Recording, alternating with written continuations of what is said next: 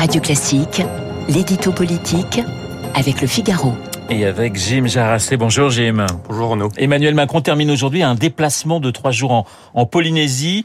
L'occasion de faire euh, de belles images, mais pas que quand même. Hein. Et oui Renaud, vous avez certainement vu comme moi ces images d'Emmanuel Macron noyé sous une profusion de colliers à fleurs devant des soleils couchants et des atolls paradisiaques.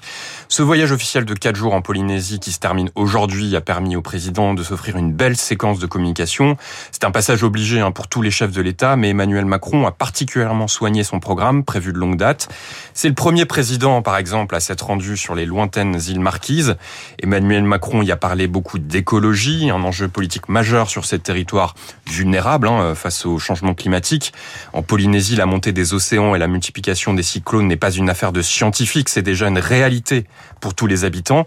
Pour réduire les émissions de gaz à effet de serre, le chef de l'État a notamment défendu le recours aux éoliennes, de plus en plus contesté en France, ainsi qu'à l'énergie nucléaire. Pourtant, le, le nucléaire n'a pas forcément, euh, on l'imagine, un bonne presse en, en Polynésie. Ah, oui, c'est le moins qu'on puisse dire. Hein. Tous les habitants ont encore en mémoire les essais nucléaires menés par l'armée française dans l'archipel entre 1966 et 1996.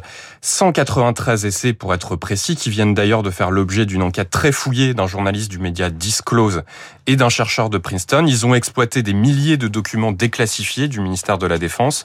Le livre s'appelle Toxique, il est publié aux presses universitaires de France et il détaille les conséquences sanitaires et environnementales des radiations, des vagues de cancer, des fonds marins dévastés, une faune anéantie, et le problème, c'est que l'État français n'a jamais reconnu explicitement sa responsabilité face à ces drames.